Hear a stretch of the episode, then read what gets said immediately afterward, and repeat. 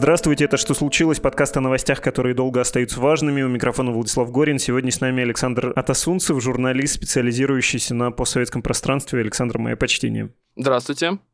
Хочу расспросить вас об Армении в связи с Нагорным Карабахом, Азербайджаном, также Россией, ОДКБ.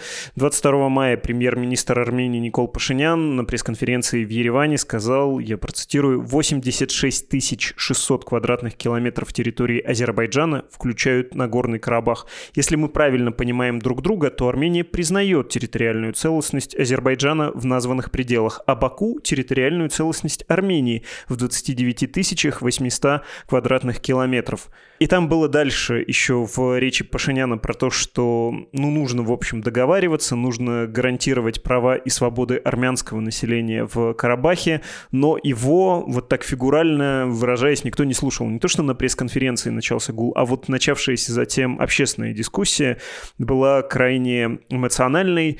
В Армении, понятно, этот вопрос максимально болезненный. Не в первый же раз, да, это происходит с Пашиняном, что он говорит о таком непростом для него лично, в том числе политическом решении, и не первый раз так на это реагируют. Да, конечно. Ну, надо вообще начать с того, что с 2020 года, когда закончилась война в Нагорном Карабахе, и Никол Пашинян подписал условия прекращения огня, в общем-то, армянские власти пытались придумывать такие формулировки касательно Карабаха, которые бы удовлетворяли Баку и при этом не приводили к массовому недовольству в самой Армении. Вот особенно в последние полгода мы видели разные заходы на эту тему. Да? Вот первый раз это было осенью, когда Никол Пашинян сказал, что там многие назовут меня предателем, обвинят там в сдаче интересов страны, но я обеспечу мир на площади 29 800 квадратных километров. Это ровно площадь Армении без нагрузки Нагорного Карабаха. И сенсационность того, что произошло 22 мая, заключается в том, что впервые какие-то формулировки специально искаться не стали, и Никол Пашинян прямо сказал, что... Хотя это и так было понятно. То есть это следовало из всех заявлений, которые делались последние полгода-год. Что да, в эту территорию, площадь которой обозначил Никол Пашинян Азербайджана, входит в Нагорный Карабах. Можете напомнить, э, когда еще ну, два срока да, практически назад Пашинян пришел к власти на революционной волне, он что про это говорил? Потому что эта тема определяющая для Армении, она крайне важна. Ну, вообще в армянской политике долгие годы считалось, что любой армянский лидер, который согласится на сдачу территории, он там проживет один день или там один час. Поэтому Никола Пашиняна были разные периоды, и один из них был прямо перед войной. Я боюсь соврать. По-моему, это был 2019 год, когда он приехал в Нагорный Карабах, и там сказал, Арцах — это Армения. Конечно, сейчас, спустя 4 года, да, и после проигранной войны, нынешние заявления полный разрез идут с тем, что говорил армянский лидер до начала боевых действий, до вот этого обострения. В общем-то, это был такой принцип да, армянской государственности, что Нагорный Карабах — это как бы независимое государство, но при этом вся армянская государственность построена на сохранении вот этого анклава, региона за контролем армян. Тут надо добавить, что это и документально написано. Я могу процитировать на русском языке статью Конституции Армении, не Нагорно-Карабахской республики, а вот прям Республики Армения.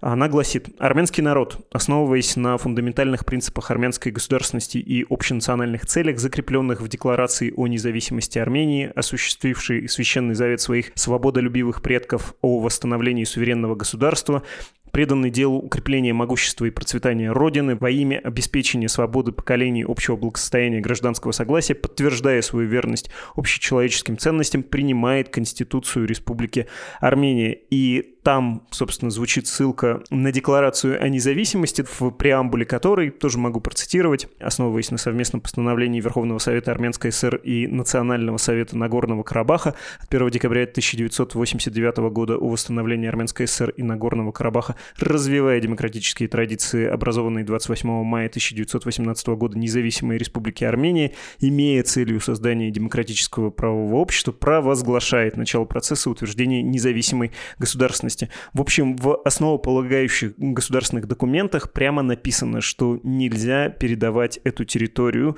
кому-либо, и, в общем-то, она должна стать э, частью армянского государства или, во всяком случае, частью армянской государственности. Поэтому, конечно, сейчас и оппозиция про это вспоминает. Вообще любой разговор такого рода в Армении провоцирует моментальную реакцию. Любые оппозиционные силы начинают э, Никола Пашиняна, его партию упрекать в предательстве национальных интересов. Что говорят сейчас и насколько эти голоса громко, что ли, звучат? Потому что, ну, я понимаю, в теории, наверное, там 90-95% э, граждан Армении за то, чтобы Нагорный Карабах или был независимым, или стал частью Армении. Никто, наверное, практически не выступает за его переход под власть Баку, но при этом на практике, вы же понимаете, в теории я, конечно, да, а на практике, ну что, я воевать, будем опять как три года воевать, снова, нет, давайте лучше работать, с соседями помиримся, бизнес налаживать, но как-то процветание, когда ты с двумя соседями из четырех не имеешь возможности грузы провозить через границу толком, но это странно, это не обеспечит тебе хорошего будущего. Да, ну, надо сказать, вот вы про это уже сказали. На самом деле в Армении есть две школы мысли. Одна говорит о том, что без Карабаха не будет Армении.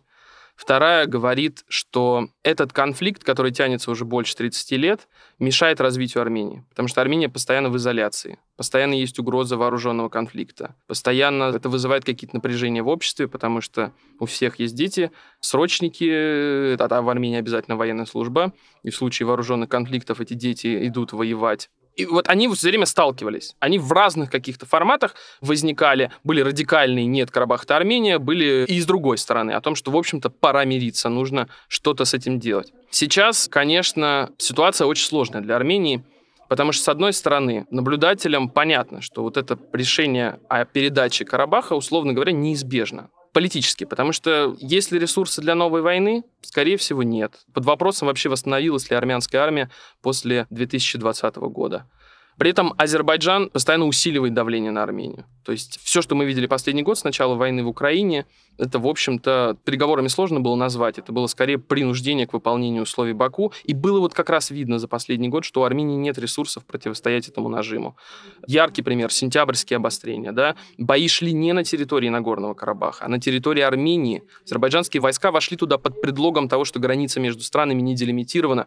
Погибли, если я не ошибаюсь, около 300 человек с обеих сторон. Это на самом деле экстремальная цифра, даже по меркам истории приграничных конфликтов между между Арменией и Азербайджаном. Я имею в виду не войн, а вот таких вот обострений. Потом блокада Нагорного Карабаха, установка КПП в Лачинском коридоре. Видно, что ни Россия не может помочь, ни Армения не готова отстоять это в какой-то более такой силовой манере.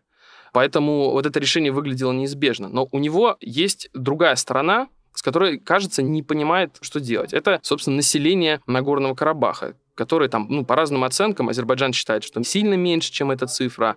Армянская сторона говорит, что там живут 120 тысяч карабахских армян. Представить себе сейчас, что с подписанием сдачи Нагорного Карабаха, невзирая на политические последствия для Никола Пашиняна, эти люди получат азербайджанские паспорта, будут жить в составе Азербайджана.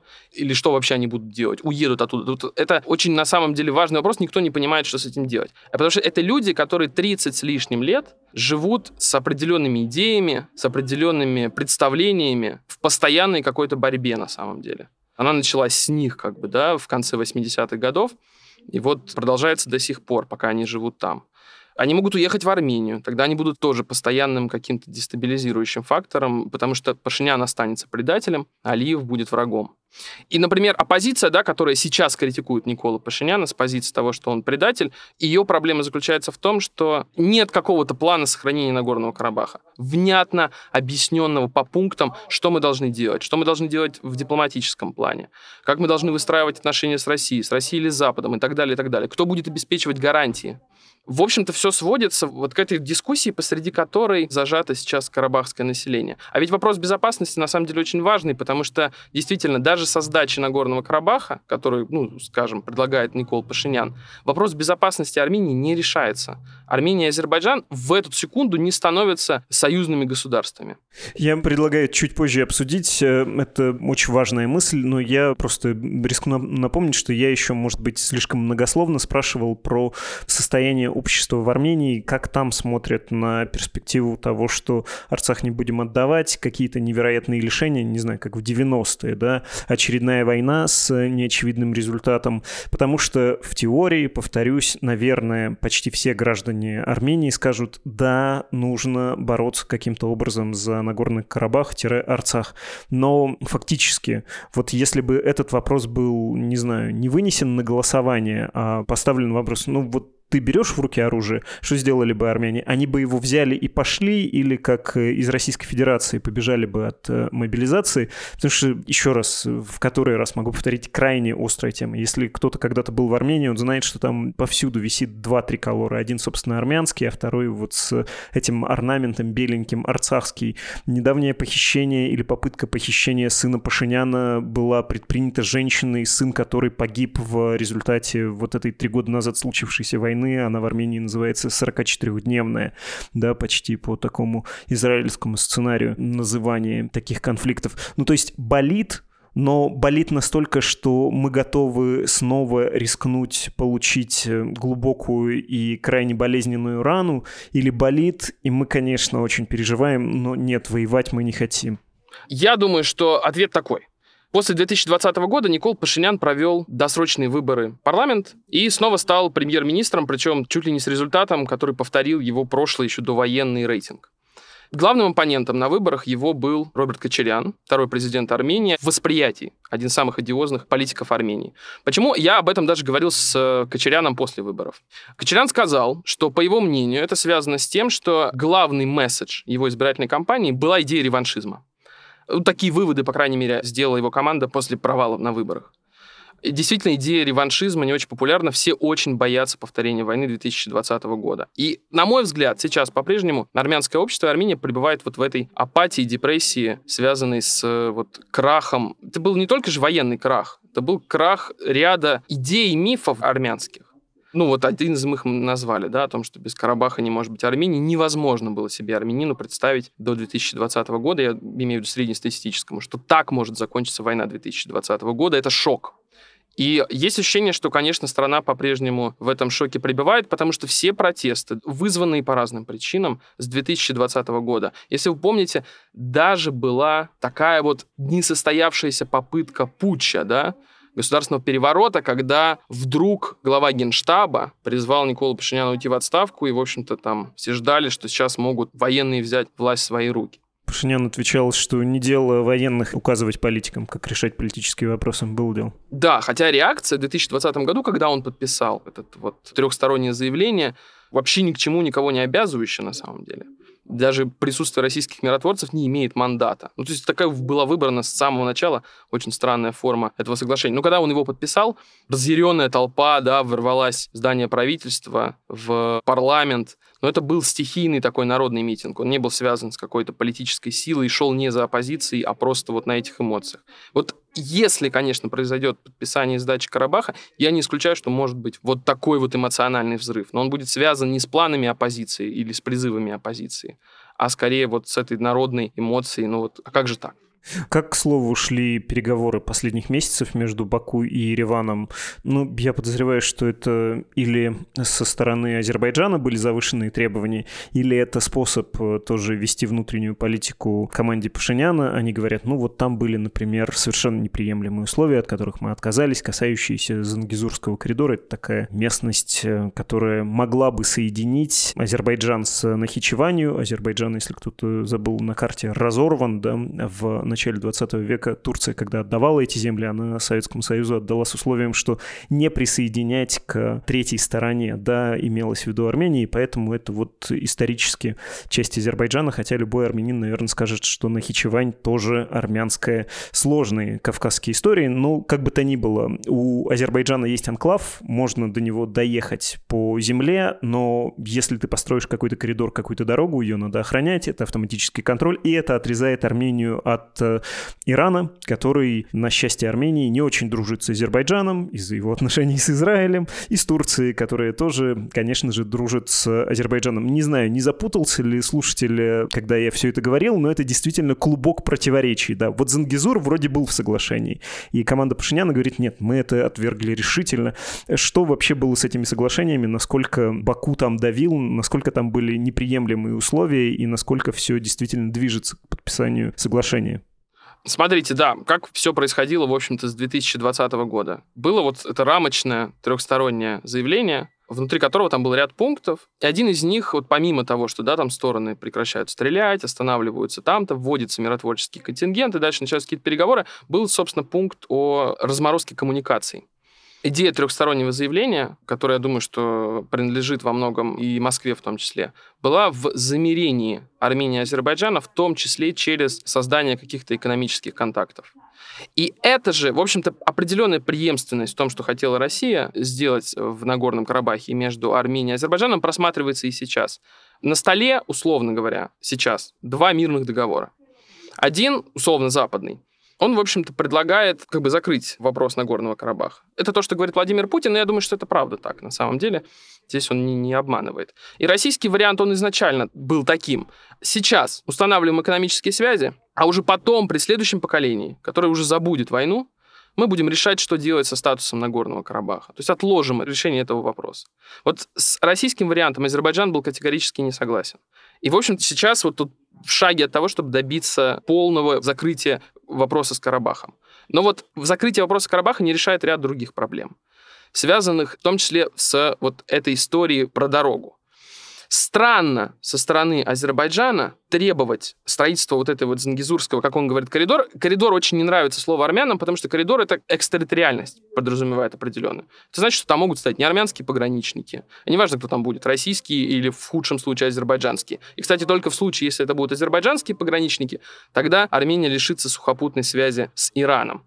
И вот эта история про Зангизурскую дорогу вообще-то появилась только в трехстороннем заявлении, на которое все забили. Это появление КПП в Лачинском коридоре, оно невозможно вообще по трехстороннему заявлению. Потому что Лачинский коридор, безопасность его, и даже прописано было в трехстороннем заявлении, ширина этого коридора, то есть где должны стоять российские миротворцы, должна была обеспечиваться российскими миротворцами. Сейчас видно, что никакое трехстороннее заявление не работает. Но Азербайджан при этом продолжает требовать и увязывает возникновение вот этой дороги, которая свяжет Азербайджан и Нахичевань, именно с, вот, с теми обязательствами, которые взяла на себя Армения тогда. Сейчас вот эта вот связь как бы нарушена. Я объясняю, вот это длинно я объясняю, почему Армения может отказаться от строительства и возникновения там дороги.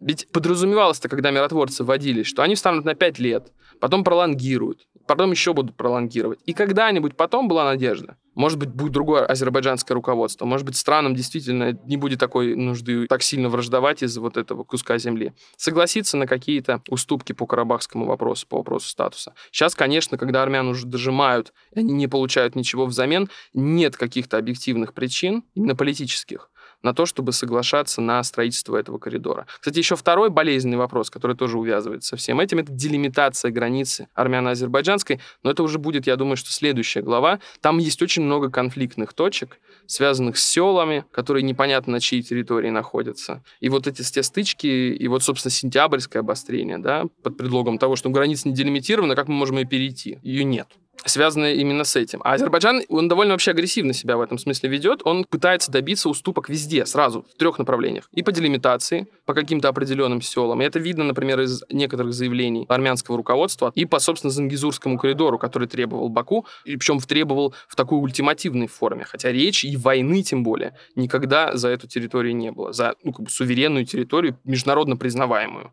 С Карабахом одно дело, он действительно никем не признан. В том числе, кстати, Армении. Это есть определенные причины. Тут уже речь идет о суверенной территории Армении. Но у Баку сейчас такая политика, да, они хотят забрать как можно больше. Ну, можно понять Баку. Я, кстати, думаю, что многие, кто Армении не симпатизируют, мы стараемся держать нейтральный тон, но, клянусь, будут слушатели, которые скажут, а вы посмотрите на это с бакинской точки зрения, да, это же международно признанная территория Азербайджана, а вы тут рассказываете, опять вы там армянофилы и симпатизанты. Нет, ничего подобного, мы стараемся держать объективность, и, опять же, объективно говоря, сила сейчас на стороне Азербайджана, Азербайджана, и Никол Пашинян, вы про это упоминали, он, может быть, и рад был бы об этой теме не говорить или сказать, что, ну, конечно же, Арцах наш армянский когда-нибудь будет либо два государства, один народ, либо мы включим в состав Армении, наконец-то, и этот древний центр нашей культуры, и все вот это. Но у него выхода особого нет. Может быть, он, опять же, рад был бы быть неответственным политиком, которому не приходится принимать непопулярные решения. Но Азербайджан давит, у Азербайджана есть возможности, у Армении возможностей особых нет, а ее союзники, ну, например, Россия, тоже, может быть, и к лучшему, не спешит приходить на помощь в военном смысле. Конфликт военный никто из союзников, кажется, не готов поддержать. Ереван ищет контактов и дипломатической поддержки в Европе, и в Соединенных Штатах. Все говорят на словах «да-да-да, конечно, поддерживаем ваше стремление, вот давайте и при нас можете с Азербайджаном поговорить». И все это ничем не кончается. Можно было бы, наверное, как-то наивно понадеяться на Тегеран, который рад был бы дружить э, с Ереваном против Баку и Анкары, но тоже непредставимо, наверное, военное столкновение с участием Ирана на стороне Армении. Это все из э, области какой-то фантастики. Ну, то есть Пашиняну приходится на это идти, ничего другого ему не остается, хотя мы видим попытки его опереться на Москву, да, вот он говорит, что есть ОДКБ, орган коллективной безопасности, в котором верховодит Россия, и это не мы выходим из ОДКБ, это ОДКБ вышло из Армении, мы не видим никакой поддержки, нарушение протоколов, вот прямая военная агрессия, где ваше участие, вы там свою миссию наблюдательную толком прислать не можете, а те, кого прислали, ничего они определенного не говорят. Может э, Никол Пашинян добиться того, что Россия как-то активнее будет участвовать во всем происходящем, ну и в том числе, например, подзаморозит конфликт? Это очень сложный, кстати, вопрос, потому что он должен состоять, мне кажется, из еще такого предусловия. А если бы не было войны в Украине? То есть, если бы не было войны в Украине, такой ли была судьба Нагорного Карабаха в 2023 году? Но с учетом того, что война есть, и это главный фронт для России сейчас, ну, в представлении Кремля и Москвы, отстаивание интересов России, все остальное вторично. И, конечно, ссориться с Азербайджаном, а ссориться с Азербайджаном автоматически означает ссориться и с Турцией, точно не приблизит э, победу в войне на Украинском фронте. Поэтому, наверное, возможности Москвы здесь очень ограничены, и просто исходя из вот этой вот идеи, главной идеи, которая сейчас движет российское руководство. Можете себе представить появление, про Россию понятно, хоть какой-то силы другой, не знаю, американцев вдруг внезапно тоже говорят Николу Пашиняну, да, защита демократии, конечно, наш приоритет мировой, и мы готовы вам помочь. Или нет, это крайне фантастический сценарий, в том числе потому, что Алиев, сила его позиции, помимо того, что он несколько лет назад провел успешную войну, прежде инвестировав в армию, плюс завязал тесные отношения с Турцией, плюс сейчас он просто незаменим, да, в том числе как поставщик энергоресурсов э, в Европу, а для России он, наверное, симпатичен как человек, через которого можно продавать свои энергоресурсы, да, ты что-то поставил в Азербайджан, а Азербайджан продал или свое, или твое под видом своего. Для Центральной Азии он, э, в смысле Алиев, важный игрок, через него тоже в обход России, наверное, можно какие-то инфраструктурные проекты создавать. Ну, то есть вот его положение предельно хорошо сейчас. Можно ли представить себе, что кто-то заступится за Армению, ну, не знаю, Соединенные Штаты, Франция, кто угодно. Мне сложно представить, что это произойдет вот прям в обозримом будущем, что, условно говоря, американцы или французы спасут Нагорный Карабах. Потому что ведь переговоры о будущем Нагорного Карабаха, они же идут не только в Москве, скажем так, и при посредничестве России. Вообще Россия всегда считалась главным игроком в регионе. После 2020 года это стало меняться резко, причем очень туда прям вошла Турция как в такой внешний игрок и заняла там, не доминирующую, то равнозначную Москве позицию. И вот все, что мы видели с 2020 года, переговоры на самых разных площадках, самые разные заходы армянской стороны, критики российской, там, архитектуры безопасности в регионе, включая УДКБ, договор о дружбе. Кстати, он даже важнее, чем УДКБ, потому что он вообще позволяет просто на уровне двухсторонних консультаций задействовать российскую 102-ю военную базу, которая под Гюмри находится. Я не видел за все это время переговоров никакого внятного да, предложения со стороны там, западных стран о гарантиях безопасности для Армении после заключения мирного соглашения с Азербайджаном. И даже во время войны, если вы вспомните, ведь было несколько попыток договориться. Была встреча и в Париже, и Трамп даже собирал у себя, да, и все равно не получалось остановить войну. И Москве тогда не получалось. То есть там на самом деле от воли и возможностей внешних игроков мало что зависит уже. Москва сейчас один из посредников. Но и другие посредники не могут предложить какой-то альтернативы для Армении в данный момент.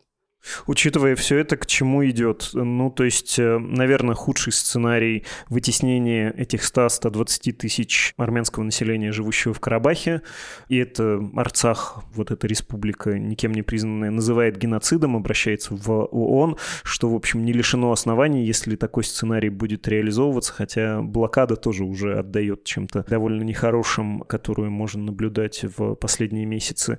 Второй вариант, ну, раздадут паспорта и не будут трогать. Какая-то степень фактической автономности про юридическую не будем заговаривать. Там, наверное, все сложно с соблюдением законов в Алиевском Азербайджане. Они могут быть э, переменчивы. Ну и какой-то другой вариант, не знаю. Вот то, о чем говорят армянские и карабахские политики. Давайте возьмем оружие и будем обороняться. Нет, не все потеряно. Мы должны дать отпор. Звучат и такие голоса. Это, кажется, самый худший вариант, потому что он ну, просто будет катастрофическим. Слишком неравны силы. Но вот э, кроме этих трех вариантов что-то еще можно попытаться увидеть в этом хрустальном шаре будущего? Очень сложно, очень сложно. Пока, конечно, вот с точки зрения гуманитарной какой-то будущей ситуации, конечно, прогноз скорее пессимистичный. То есть варьируется от там, войны до какой-то большой-большой человеческой драмы, связанной с исходом населения и всего в этом роде. Тут как бы все упирается в то, в какой момент Баку может немножко сбавить вот этот вот напор. Я не вижу, чтобы у Баку в данный момент была задача ассимиляции армянского населения в Нагорном Карабахе. Я не вижу каких-то программ, да, хотя бы каких-то дорожных карт по тому, как это делать мне представляется, что должно быть решено такое количество вообще вопросов, связанных с армянским меньшинством. Пока я вообще даже близко этого не, не вижу. Пока все смотрится так, что вот будет сейчас принято политическое решение, а что дальше, никто про это не говорит. А вот от того, что дальше, во многом будет зависеть и вот то, насколько пессимистичный будет итог, включая возможную войну между Арменией и Азербайджаном. Хотя все-таки, несмотря на то, что мы сейчас, да, Армения в шаге зависла от того, чтобы согласиться на передачу Нагорного Карабаха, это было уже не первый раз с последний год. И возможно, что сейчас будет опять какой-то очередной откат, опять ситуация станет еще хуже, снова заход на переговоры, потому что так было и осенью, и до этого. Вот шли очень активные раунды переговоров. Вот и сейчас, 25 мая, встреча в Москве, трехсторонняя, двухсторонняя, Путин, Алиев, Пашинян. Потом, если я не ошибаюсь, в Молдове будет, да, вот этот европейский саммит. Там тоже будет двусторонняя встреча, и наверняка с участием различных европейских лидеров. Неделю или две назад встреча в Брюсселе. Но это всего лишь один из очередных раундов. Закончится ли он подписанием, сложно сказать. Столько сейчас есть разных альтернатив с ужасающими сценариями, с э, более-менее там приемлемыми, что очень сложно сказать, как все будет. Это мы все в конечном счете говорим про ужас без конца, а есть э, сценарий, опираясь на эту шутку, про ужасный конец, но после которого можно открыть какую-то новую главу. Потому что действительно не очень нормальная ситуация, когда даже инфраструктурно готовые к тому, чтобы взаимодействовать государства, находятся как острова да, по отношению друг к другу закрытыми. Ну, то есть та же Армения, которая может только в Грузию и Иран что-то возить, возить, продавать и там покупать, но не может с Турции, до которой от Еревана там рукой подать. Вот буквально Арарат, который виден из Еревана, находится на территории Турецкой республики. Но это ненормально как-то, да, и это, наверное, никому не обещает э, хорошего будущего. Есть сценарий, когда болезненное решение, вот как отрезание ноги при показаниях компутации происходит, а дальше, да, заживление, но никто больше не расчесывает рану. Представляете вы себе такой сценарий? Может быть, Али Шалиф-то и прав. Вот сейчас додавим, ну и все. Ну, в постсоветских границах будем. Договорен, договорен. Все признали, признали. Ну, извините. Несправедливо, но так. Ну, я думаю, что да, но если вот, да, вот так смотреть на политику Азербайджана с точки зрения, да, целей, вот четко поставленных целей, вернуть Карабах, все остальное не волнует, то, конечно, это довольно все была успешная история для Баку, конечно же. Но она и сейчас остается успешной. То есть, как для армян, да, это были 30 лет победы и такого национального воодушевления, так для азербайджанцев это были 30 лет какого-то позора и травмы, и сотен тысяч беженцев тоже, да, нельзя про это не сказать. И различных трагедий, там, да, и с убийствами мирных жителей и так далее. Конечно, проблема армяно-азербайджанского конфликта, конечно, во многом глубже вот этой территориальной истории, спора за вот этот кусочек земли. Она связана с ненавистью между армянами и азербайджанцами единственный, наверное, какой-то позитивный итог, которым все это может закончиться, случится только в случае, если и со стороны Армении, и со стороны Азербайджана будет прекращена или хотя бы снижена, да, вот эта политика. Но, как мне видится, вот эта история там с открытиями вот этого парка, да, и вообще риторики, которую я смотрю, да, с лент, со стороны Азербайджана, конечно, градус ненависти очень высокий. Он и в Армении очень высокий. Если там на бытовом уровне каком-то разговаривать с армянами, вы, конечно, услышите разные обзывательства в отношении своих соседей. Просто все так несвоевременно происходит, если бы, конечно, политики подходили к этому там годами. И с той, и с другой стороны проводилась какая-то политика добрососедства. То есть действительно закрыли бы эту историю с этим Карабахом через 15 лет, вот сейчас будем мириться, и там уже посмотрим. В этом смысле, кстати, план Москвы не лишен был смысла в 2020 году. Бог с ним, с Карабахом. Давайте откроем границы, начнем торговать, начнем ездить, устроим какие-то транзиты, бизнесы. И уже потом, вот, когда мы друг друга посмотрим, пообщаемся с друг другом, я имею в виду на всех уровнях, и на государственных, и на просто уровне гражданских контактов, да, и вот тогда уже обсудим вот этот самый болезненный для нас вопрос. Может, у нас уже оптика другая будет. Может, мы не будем уже на это смотреть, как на краеугольный камень вообще государственности и залог существования и выживания нации и государства. Да, ну понятно, почему Баку не нравится этот план, потому что они считают, что он работает на Армению в конечном счете. Ну это недоверие, да, это в конечном счете вопрос такого уровня взаимного недоверия. То есть понятно, что Армения не доверяет Азербайджану, и Азербайджан не доверяет Армении. А что если мы сейчас это отложим, и потом не знаю, что случится, какая-нибудь революция или что-то, и придет какое-то слабое руководство Азербайджана, а Армения будет сильной, и будет новая война, и так это просто будет повторяться до бесконечности, в этом смысле, конечно, политика Баку тоже рациональна. И вот как это сделать, чтобы армяне и азербайджанцы стали доверять друг другу, перестали бояться друг друга, ненавидеть друг друга? Это, конечно, задача посложнее, чем решить территориальный конфликт вот таким образом. Два замечания. Одно к тому, что вы только что сказали, другое к предыдущему занудное. Просто уточнение. Вы упомянули парк. Это парк э, военной техники, которую азербайджанские военные в ходе той три года назад войны захватили в Баку. Они выставили вдоль аллей, и это такой тоже повод для национальной гордости, да, победили через 30 лет после противостояния. А насчет того, что вы только что сказали, ну и нужно, видимо, как-то начать начать э, двум этим странам доверять друг другу, двум этим народам, сказать проще, чем сделать. Да, не мне на русском языке про это говорить, но тем не менее, конечно, армянскому народу трудно будет перейти к доверию поскольку их национальный миф, и вы говорили про ругательство, подразумевает, что турки, они, собственно, турок от э, азербайджанцев в такой вот инвективе ругани не отделяют. Они нас обижали, наша историческая Армения видали от моря до моря, и сейчас мы живем на этом клочочке суши, и если мы отдадим это, ну как мы можем верить, что нас не погубит окончательно? Мы и так чудом выжили. В общем, невероятно сложно будет обеим этим странам договариваться. У вас есть оптимизм оптимизм по поводу того, что это, в принципе, возможно в перспективе, не знаю, 50 лет. И в том числе, что российский пример, как э, перекраивать советские границы, скверно, что все это тупиковый путь. Или нет, вы думаете, это будет вечно кровоточить, как Ближний Восток? Ну, может быть, и так, и так, да. Очень сложно на такую прям дистанцию заглядывать. Это просто видно по динамике территориальных конфликтов на постсоветском пространстве. Когда они случались, ну, мне сложно судить, я, конечно, в то время не жил, но, наверное, мало кто думал, что они вот так затянутся. Мало кто думал в Армении в 94 году, после там победы, что закончится эта войной и полной потерей всего. Да, собственно, до сентября 2020 года.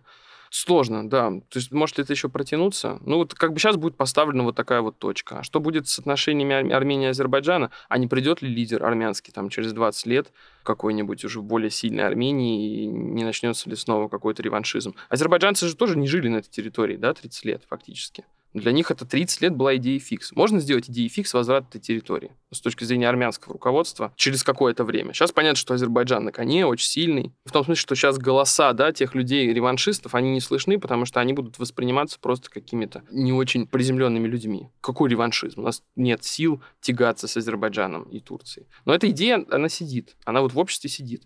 Можно ли ее вытягивать, как бы, да, такой ресентимент? К сожалению, да. Это мы вот наблюдаем не только в Армении и Азербайджане.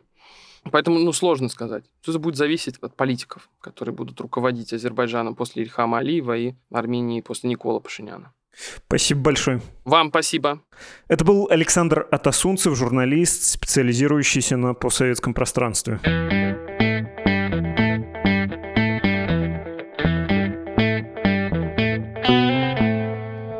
Спешу напомнить, что вы всегда можете поддержать «Медузу» через адреса support.meduza.io и save.meduza.io. Там есть формы оплаты в валюте, в криптовалюте. Обращайте внимание на то, безопасно ли для вас поддерживать нежелательную по версии российских властей организацию «Медуза», потому что если вы заплатите с карточки из страны, которая автоматически обменивается с Российской Федерацией информацией, у вас могут быть вполне серьезные неприятности. Не рискуйте лишний раз, при этом криптовалюты есть вполне безопасные. Это отличное средство нас поддержать и никому об этом не рассказать из нехороших людей.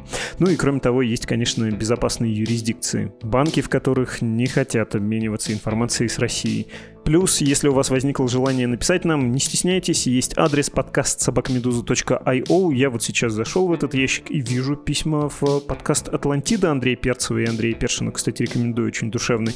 Но не вижу нам. Хорошо, еще поговорим как-нибудь, когда у вас найдется, что сказать нам. До встречи, это был подкаст о новостях, которые долго остаются важными, что случилось, и Владислав Горин. thank you